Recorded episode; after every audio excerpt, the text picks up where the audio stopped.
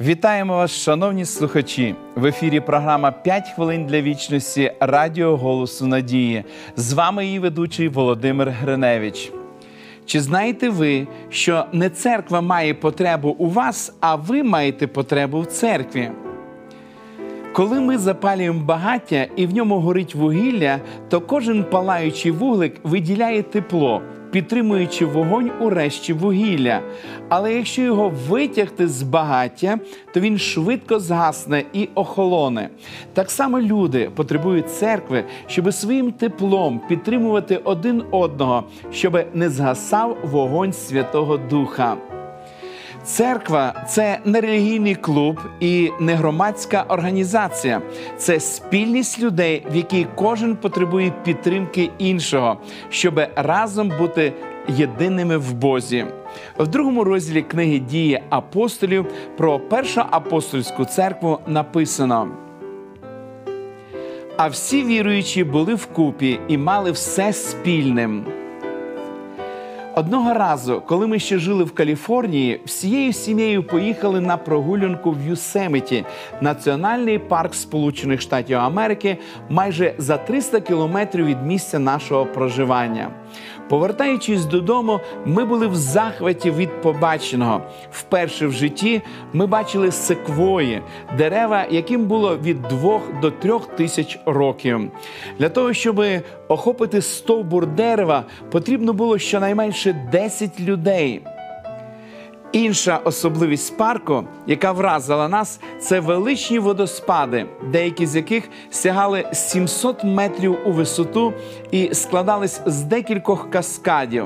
Спершу вода летить у вільному падінні 436 метрів у вигляді смуги завширшки 10 метрів, а потім спіненою масою, широким валом падає в котловину на скелі, створюючи сильний шум.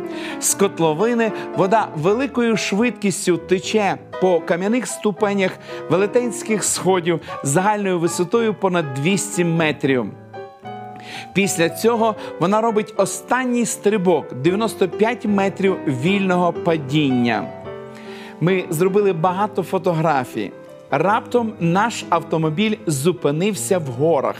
Американці, що проїжджали, зупинялись і люб'язно старалися нам допомогти. Але поломка виявилась досить серйозною, і необхідно було автомобіль доставити для ремонту на станцію. Вони допомогли нам викликати евакуатора. Коли наш автомобіль повантажили на евакуатор, водій запросив нас сісти в його машину. По дорозі ми познайомилися з ним. Ми розповіли йому про себе, а він розповів нам про себе. Виявилося, що він також член церкви адвентистів сьомого дня. Він нам дуже багато допоміг і, зрештою, відремонтував наш автомобіль. Просіть Бога допомогти вам цінувати церкву як дар Божий. Помолимось. Наш дорогий Небесний Отець, ми щиро вдячні Тобі за те, що тут, на цій землі, ти організував свою церкву, в якій ми разом можемо славити і величати Твоє святе імення, і можемо підтримувати один одного. Благослови свою церкву на землі, яка складається з людей. Благослови, Господи, кожного, хто відвідує церкву Твою.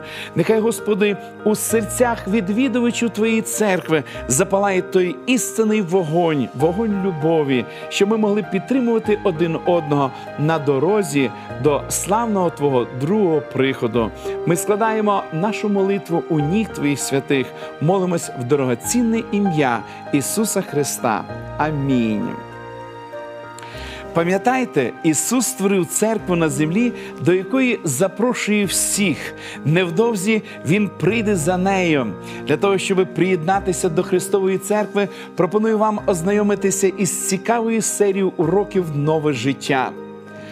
Ви можете отримати їх, зателефонувавши нам за номером телефону 0800 30 20 20 або написавши на електронну адресу biblesobachka.hope.ua.